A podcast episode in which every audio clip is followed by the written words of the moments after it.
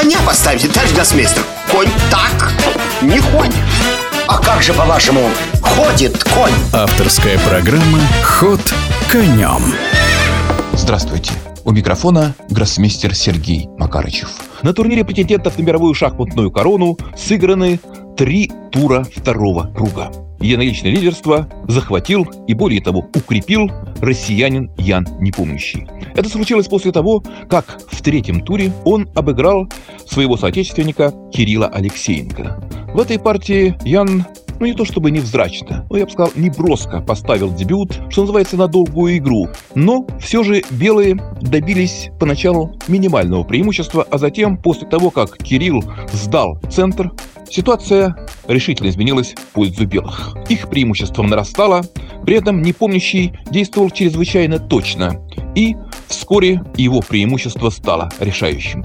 Когда черные остались без двух пешек, и шансов на успешное сопротивление у них не осталось, Кирилл Алексеенко признал свое поражение. Самое любопытное, что остававший перед началом третьего тура второго круга на пол очка от лидера Максим Вашьелограф играл с другим шахматистом, относившимся главным преследователем, главным конкурентом Яна Непомощего на турнире, а именно с голландцем Анишем Гири.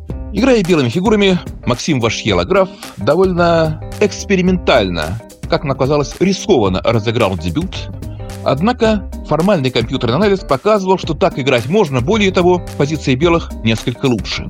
Похоже, что, добившись преимущества, французский гроссмейстер несколько раз упускал выгодные возможности, и Аниш Гири четкой защитой смог удержать равновесие. Ничья и оба конкурента, Яна Непомнящего, отстают от него, теперь уже на целое очко. Что касается Фабиана Каруаны, то, имея белые фигуры против китайца Дина Леженя, он, конечно же, стремился только к победе. С одной стороны, Дин Лежень – это шахматист, шедший на чистом последнем месте, а с другой стороны, второй номер рейтинга, согласно предстартовой табели о рангах. То есть, Первый номер это Фабиана Крана, второй Дин Лежень, ну а следующим, третьим и четвертым в мировом списке, поскольку мы не учитываем сейчас Магнуса Карсона, следует как раз лидер турнира Ян Непомнящий. Поначалу казалось, что Фабиана Курана сможет добиться преимущества. Похоже, позиция белых была несколько лучше, но Фабиана пошел не тем путем, а класс Дина Лежения чрезвычайно велик, и уже позиция черных стала казаться лучшей. Однако развить вот этот частичный успех китайский гроссмейстер не смог.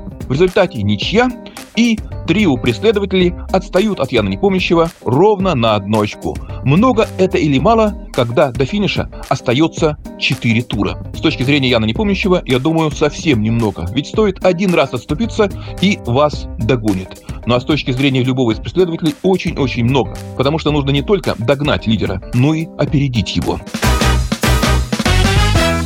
Ход конем.